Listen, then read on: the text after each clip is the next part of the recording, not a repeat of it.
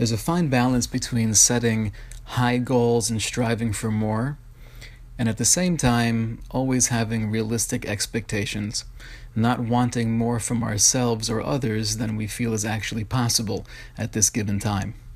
When it comes to education, this is a crucial point.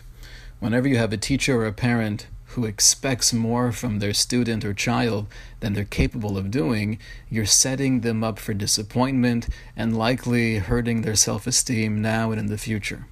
So, finding that balance of pushing myself and pushing others, encouraging others, but at the same time having realistic expectations is an ongoing avoda. I want to share with you an amazing insight from the Rebbeinu Tam in his Sefer HaYashar, where he speaks about the ups and downs we face in life. Feelings come and go, moods change fluidly. We all experience ups and downs. There is no such imperative, nor is it humanly possible, to constantly live in passion and enthused. However, knowing this and reminding ourselves of our ups and downs is crucial for our continued aliyah. Writes the Rebbeinu Tam, one has to realize ki ha'ava v'hasina nilchamim shnehem Within us, we have love and we have hate, not towards other people, but he's referring to our moods, how we feel ourselves. Pam yigbar echad pam yigbar asheni. Sometimes I'm more involved, I'm more engaged, I'm more present, and other times I'm feeling out of it, I'm depressed. Al Hosheshim Yokutzba. Therefore, with this realization, with an awareness of what it means to be human, don't be surprised if along the way I'm going to lose my cheshik, I'm going to lose my passion. Yokutzba, I might not want to be doing this anymore. Kizeh mishpat ava betchilasa, because this is how it works. Oftentimes, in the beginning of a project, we're, uh, we're very into it, but then eventually we lose steam and we no longer have the same desire we had before.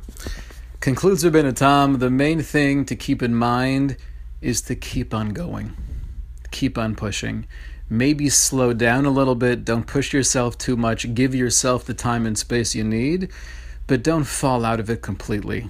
You're only hurting yourself in the future. And if you view this setback as something that's temporary, you've been here before, we felt this way, life is not over, there's still a bright future. Understanding this mitchila from the beginning will change your avodas Hashem for the future. Rav Shlomo Wolbe in his Sefer Alei Shor expands upon these words of their Rebbeinu Tam.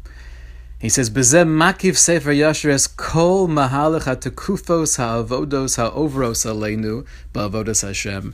With these few lines, the Rebbeinu Tam has given us the entire landscape of our avodas Hashem. We learn from here, ki chiluf matzavi haruach davar tivihu Changing moods, having ups and downs is totally natural and expected. And therefore, during those periods where we're down, we're dejected, we're depressed, we're hopeless, it's okay. This is normal. But just make sure, don't fall out of everything.